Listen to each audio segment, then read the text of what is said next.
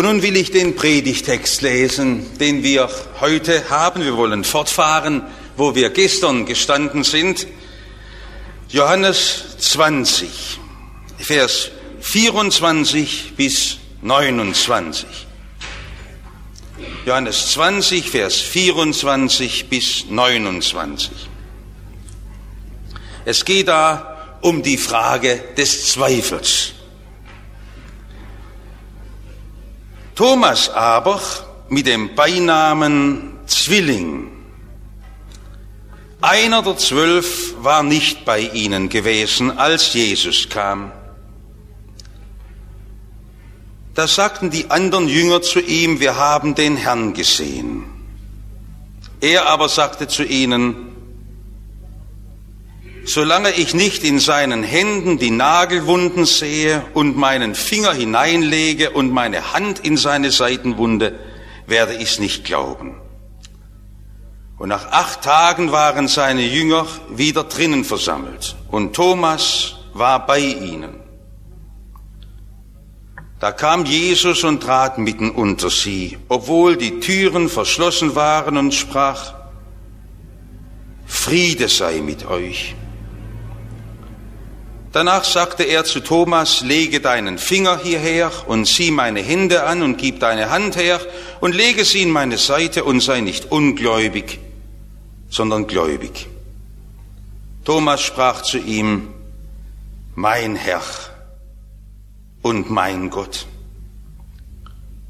Da sagte Jesus zu ihm, weil du mich gesehen hast, Thomas, darum glaubst du. Selig sind die nicht sehen und doch glauben. Herr, du weißt, wie aufgewühlt wir auch sind. Wir wollen nicht von Menschen abhängig sein, sondern von dir. Stärke uns den Glauben und gib uns deinen Heiligen Geist jetzt zum Hören auf dein Wort. Amen. Liebe Schwestern und Brüder, wenn Sie in der Bibel lesen, im Neuen Testament, dann wird immer ein feiner Unterschied gemacht zwischen den Menschen. Und dazu gehört ja auch der Unterschied des Thomas zu den anderen Jüngern. Er hat Schwierigkeiten gehabt, die Auferstehung Jesu Christi richtig zu fassen und zu verstehen. Das fiel ihm gar nicht leicht. Wenn Sie andere Jünger anschauen, da gab's welche wie der Petrus, das waren feurige Menschen, in denen das Temperament auch viel stärker zum Zug kam. Sie kennen die treue Art des Johannes, der so tief in seiner Liebe zu Jesus war. Und wenn wir den Thomas ein wenig charakterisieren, charakterisieren sollten, er ist eine schwerblütige Natur. Damals, als Lazarus schwer krank lag, hat er gleich zu Jesus gesagt, so ist uns in Johannes 11, Vers 16 überliefert, dann gehen wir eben nach Judäa, um dort zu sterben. Ein Mann, der immer schwer trug. Und ich will Ihnen das vorneweg sagen, weil Sie manchmal denken, ich bin so anders, auch in meiner ganzen Glaubensart. Jesus macht nicht alle gleich, sondern er nimmt die Unterschiede eines Menschen auch zum anderen ganz ernst und geht auf Menschen zu in ihrer ganz besonderen Eigenart und wird ihnen gerecht. Vielleicht denken Sie, wenn wir heute diese Geschichte von Thomas lesen, es gehe hier um eine schnelle Verurteilung des Thomas und um ein Fertigwerden mit seinen Zweifeln. Wir sehen in diesem Abschnitt viel mehr, wie freundlich unser Herr Jesus ist und wie er viel besser jeden versteht mit seinen Schwierigkeiten, mit seinen Problemen, auch mit seinen charakterlichen Eigenarten, die er besitzt. Und wie Jesus auf ihn zugeht und mit ihm redet in Güte und ihm über alle Schwierigkeiten hinweghelfen will. Ich möchte jetzt zuerst reden über die Not des Zweifels. Zweifel grundsätzlich auszuschalten, das ist nicht erlaubt. Wir müssen sehr genau unterscheiden, um welche Art von Zweifel es sich hier handelt. Es gibt ganz unterschiedliche Zweifel. Wenn wir grundsätzlich den Zweifel einfach aus unserer Mitte hinaus tun würden, dann würden wir einen schlechten Dienst machen. Wir wollen doch immer wieder Fragen kritisch prüfen und sehr sorgfältig prüfen. Wir wollen doch nicht blindlings irgendeiner Meinung aufsitzen. Da haben Sie auch ein Recht drauf, dass Sie sagen, habt das wirklich geprüft, bei dem Mann nicht der Heilige Geist redet. Doch, wir haben es geprüft, der Kirchengemeinderat, der Stiftsgemeinde hat es geprüft. Wollen kritisch prüfen, Zweifel haben, nicht einfach blindlings glauben. Wir müssen doch nachgehen einer Sache, sie untersuchen und sie auch unserem Verhör unterziehen. Die Zweifel gehören zu unserem Leben. Ein Kind, Zweifel nicht nimmt alles auch von den Eltern ab, aber dann kommt ja die Zeit, so mit 14, 15 Jahren, wo man auch das, was man von den Eltern bekommt, kritisch prüft, abwägt. Das ist ein Zeichen der Reife eines Menschen. Ich will das Ihnen sagen, wenn Sie meinen, Sie würden mit Ihren Fragen und mit Ihren Zweifeln nicht ernst genommen, doch das gehört zur Reifung einer Person dazu. Der Thomas will ja nicht einfach irgendwelchen Märchengeschichten aufsitzen. Und wir können heute ja froh sein, weil in unseren Tagen auch Zweifel auftauchen. Wie gut, dass damals, als man es nachprüfen konnte, so kritische und ernsthafte Leute dabei waren wie Thomas. Das ist doch für uns eine große Hilfe dann kann man genau wissen, was los ist mit der Auferstehung. Dann kommt man doch der Sache nach genau hin und kommt genau drauf. Es gibt natürlich auch Zweifel, die hat Jesus sehr hart zurückgewiesen. Und das soll jetzt genannt sein. Die müssen wir unterscheiden von den Zweifeln des Thomas.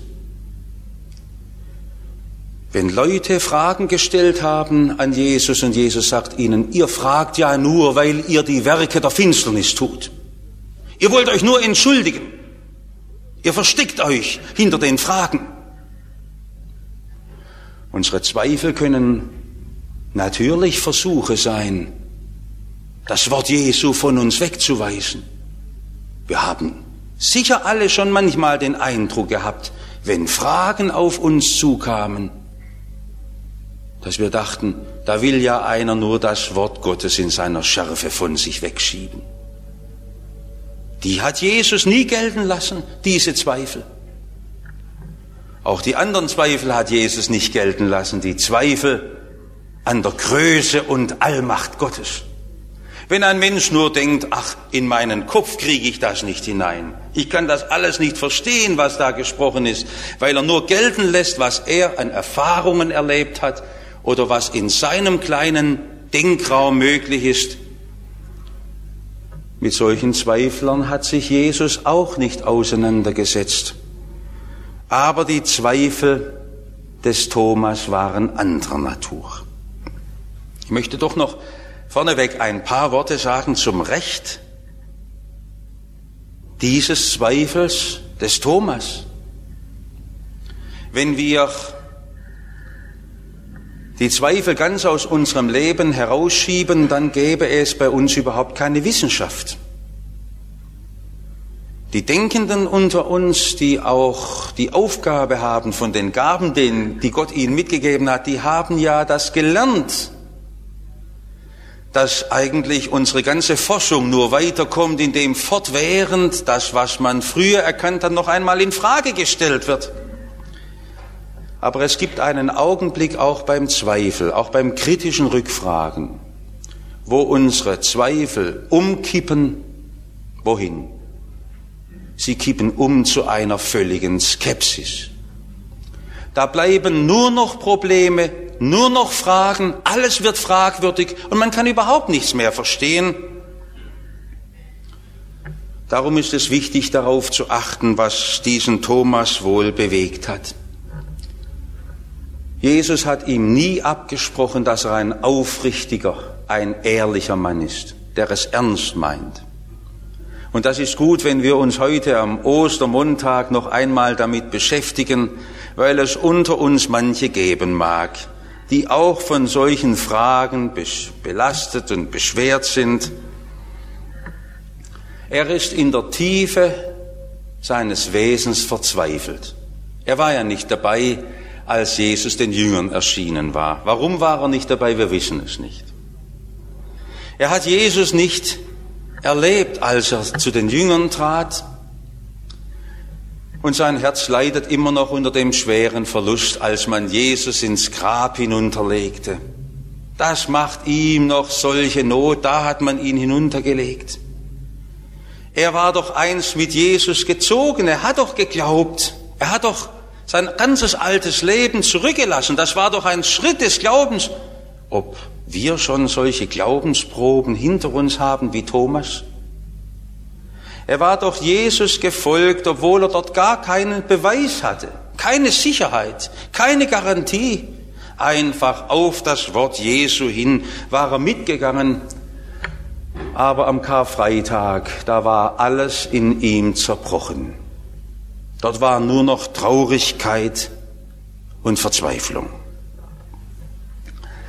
Der Zweifel ist eine Not, das ist mein erster Punkt. Jeder, der mit dem Zweifel zu ringen hat, wird zugeben, auch wenn er den gleichen Zweifel spürt, den Thomas hatte. Der Zweifel muss in meinem Leben überwunden werden. Ich muss herauskommen aus meinem Zweifel. Aber wie mache ich das? Darum möchte ich jetzt über die Geduld Jesu reden.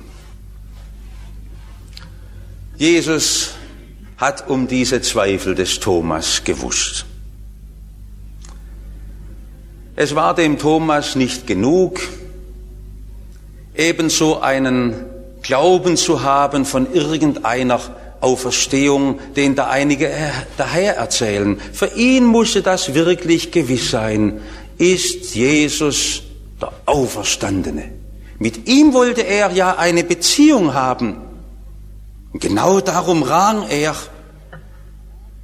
Und der Thomas hat in seinen Zweifeln richtig verstanden. An der Auferstehung Jesu hängt ja letztlich alles.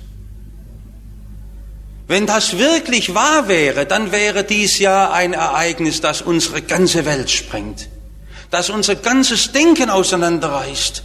An dieser Stelle muss er Gewissheit haben. Es ist der Schrei nach Gewissheit, der aus dem Zweifel des Petrus, des Thomas kommt. Eine Vision, das ist ihm zu wenig. Seinen Glauben nur zu gründen auf die Meinung von ein paar Leuten, die etwas sagen. Er wollte wirklich auf den Grund gehen. Nun gibt es in der Bibel ein Wort, das immer gebraucht wird, wenn Gott dem zweifelnden Menschen entgegengeht. Unser Gott gibt Zeichen. Und was Thomas sucht, ist ein Zeichen. So etwas findet sich auch beim Propheten Jesaja. Als der König Ahas durch den Mund des Propheten Jesaja aufgerufen wurde, doch Gott zu glauben und ihm zu vertrauen, hat Gott gesagt, fordere dir doch ein Zeichen. Und der König Ahas sagt, ach nein, ich will kein Zeichen, das ist mir Gott versucht.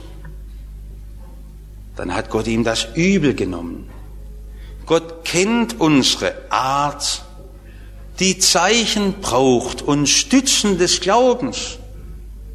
Darum wird mir das was Jesus an Umgang mit diesem Thomas tut. So wunderbar, so groß, wie er ihm entgegengeht und ihn auch versteht mit dem Wunsch, ein Zeichen zu haben. Ich will doch ein Zeichen von dir haben.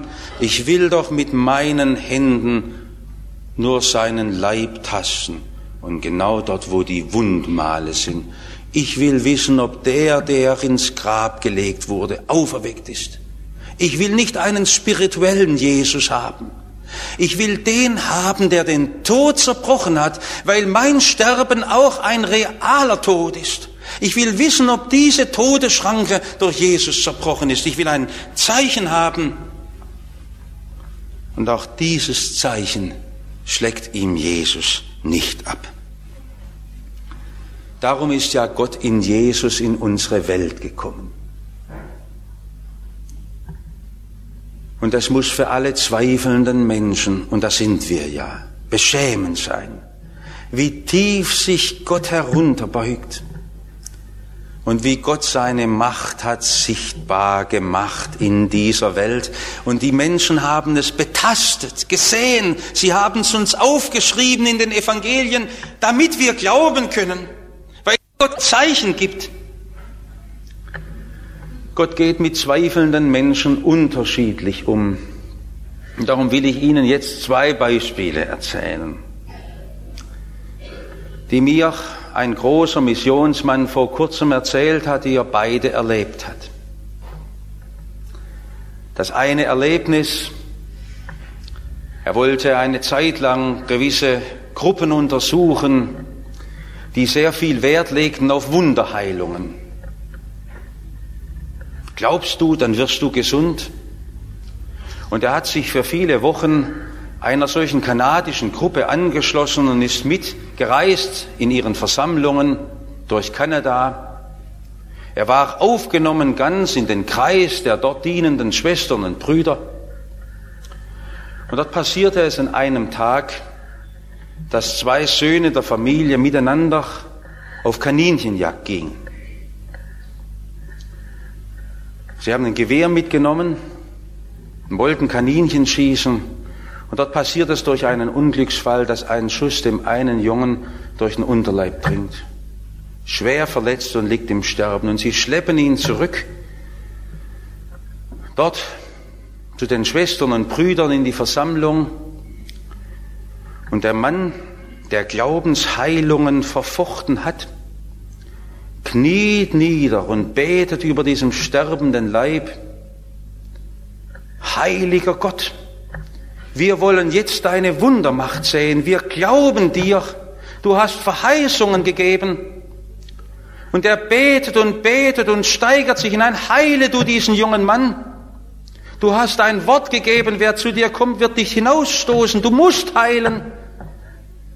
Wenn du nicht heilst, bist du ein Lügner. Herr Gott, du darfst uns nicht draußen lassen. Und der junge Mann starb. Das Zeichen kam nicht. Und Gott wurde als Lügner erfunden. Und der Mann, der dies erzählt hat, war so erschüttert. Man spürte ihm die Betroffenheit noch ab. Ich sagte, es ist so gefährlich, dass wir unsere persönlichen Vorstellungen verquicken, wenn wir nicht immer wieder über dem Wort Gottes uns prüfen. Und er sagte, ich will, um das ins rechte Lot zu bringen, eine zweite Geschichte erzählen. Ich war unterwegs in Indonesien und erlebte dort mit, wie die Gemeinden wachsen. Und ich wollte dann eine Gemeinde besuchen, wo noch nie Verkündigung war. Und ein Missionar ging mit mir, und wie wir dort ankamen, kommt ein Moslem zu uns und sagt, auf euch warte ich. Er konnte noch gar nicht wissen, dass das Christen waren. Und er erklärt das kurz und sagt, mein Sohn liegt im Sterben. Wenn dein Gott meinen Sohn heilt, werden wir alle uns taufen lassen und Christen werden. Mein Freund, der mir das erzählte, stand davor. Es war nicht seine Art, Wunder Gottes zu provozieren. Und er spürte, dass das eine ganz besondere Frage war. Nicht diese Neugierde, nicht, dass ein Mensch Gott drängen wollte. Er sagte, ich hatte in diesem Augenblick gespürt, wie diese Menschen vor mir standen. Hier waren suchende Leute, die ehrlich nach Gott verlangten, die ein Zeichen Gottes sehen wollten. Und ich ging hinein in dieses in dieses Haus, wo dieser fiebrige junge Mann lag und rief den Namen Jesu an und legte die Hand auf ihn, richtete ihn auf und er ward gesund in dieser Stunde. Die beiden Geschichten hat mir mein Freund erzählt, ein ganz nüchterner, rationaler Mensch. Und wollte mir deutlich machen, wie unser Gott mit suchenden Menschen handelt. Die Moslems in diesem Dorf ließen sich taufen, wurden Christen, obwohl sie nachher nicht dauernd Wunder erlebten, obwohl nachher auch viele gestorben sind, blieben sie bei Jesus, weil dies nur ein Zeichen war der großen Treue ihres Gottes, der sie sucht. Und so steht Jesus vor diesem Thomas und versteht ihn, er weist ihn nicht zurück, er tadelt ihn nicht. Vielleicht geschieht das bei uns viel zu häufig, weil wir nicht diesen seelsorgerlichen Blick haben, den Jesus hat, dass er in die Tiefe des Herzens hineinschaut und weiß, dass dies ein ganz ernsthaftes, verzweifeltes Suchen ist. Ein Suchen nach Gewissheit. Nach dieser letzten Gewissheit ist Jesus der Auferstandene. Kann ich mein Leben an ihn binden? Muss ich noch ein drittes sagen das Bekenntnis. Dieser Thomas wird zu einem ganz mutigen Bekenner. Jesus vor ihn tritt, sagt der Thomas, komm her. Da sind die Nägelmale und da ist die Seite, fass mich an. Das hat Jesus der Maria Magdalena abgeschlagen. Rühre mich nicht an, hat er zu ihr gesagt. Einem Thomas erlaubt er es. Das hat den Thomas so bewegt, wie Jesus ihm entgegentrat, dass er ihn gar nicht anrührte. Lesen Sie noch mal genau nach. Steht gar nichts da, dass Thomas das noch brauchte in diesem Augenblick, als Jesus sich so weit vor ihm herunterbeugte und sagt, ich tue das auch noch für dich, damit du glauben kannst. Da war der Thomas so bewegt, dass er niedersank und Jesus anbetet und sagt, mein Herr und mein Gott. Er ruft ihn an das ist ein persönliches Bekenntnis, größer kann er es gar nicht mehr sagen. Jesus, mein Gott. Ja, das, was unsere Väter in dem Glaubenssatz der Dreieinigkeit festhalten wollen, dass Jesus der Sohn Gottes wirklich ist, da vor mir steht er. Ich brauche keinen Beweis mehr. Ich kann ihm glauben. Ganz gewiss kann ich ihm glauben. Jetzt sagen Sie, ich hätte genau dasselbe Erlebnis gerne gehabt. Ich habe Ihnen schon gestern gesagt, ich weiß gar nicht, ob Sie von der leiblichen Erscheinung Jesu so überwältigt wären. Aber ich bitte Sie einmal darauf zu achten. Unser Gott kann uns tatsächlich Zeichen geben, die uns tief bewegen und wenn wir jetzt erzählen würden aus unserem Leben, dann kämen Dinge zum Vorschein, wo uns unser Herr Jesus angesprochen hat, wie freundlich Jesus schon mit Kindern reden kann, wie er ihnen Gebetserhörungen schenkt. Aber achten Sie darauf, wie Sie fragen in Ihren Zweifeln, ob das dieses ehrliche aufrichtige, ernsthafte Suchen ist, Jesus, ich will wissen, ob das wahr ist, dass du lebst. Nur ein Zeichen deiner Macht heute. Und darum gibt es nichts Größeres, durch das sich Gott verherrlicht. Nicht durch Visionen,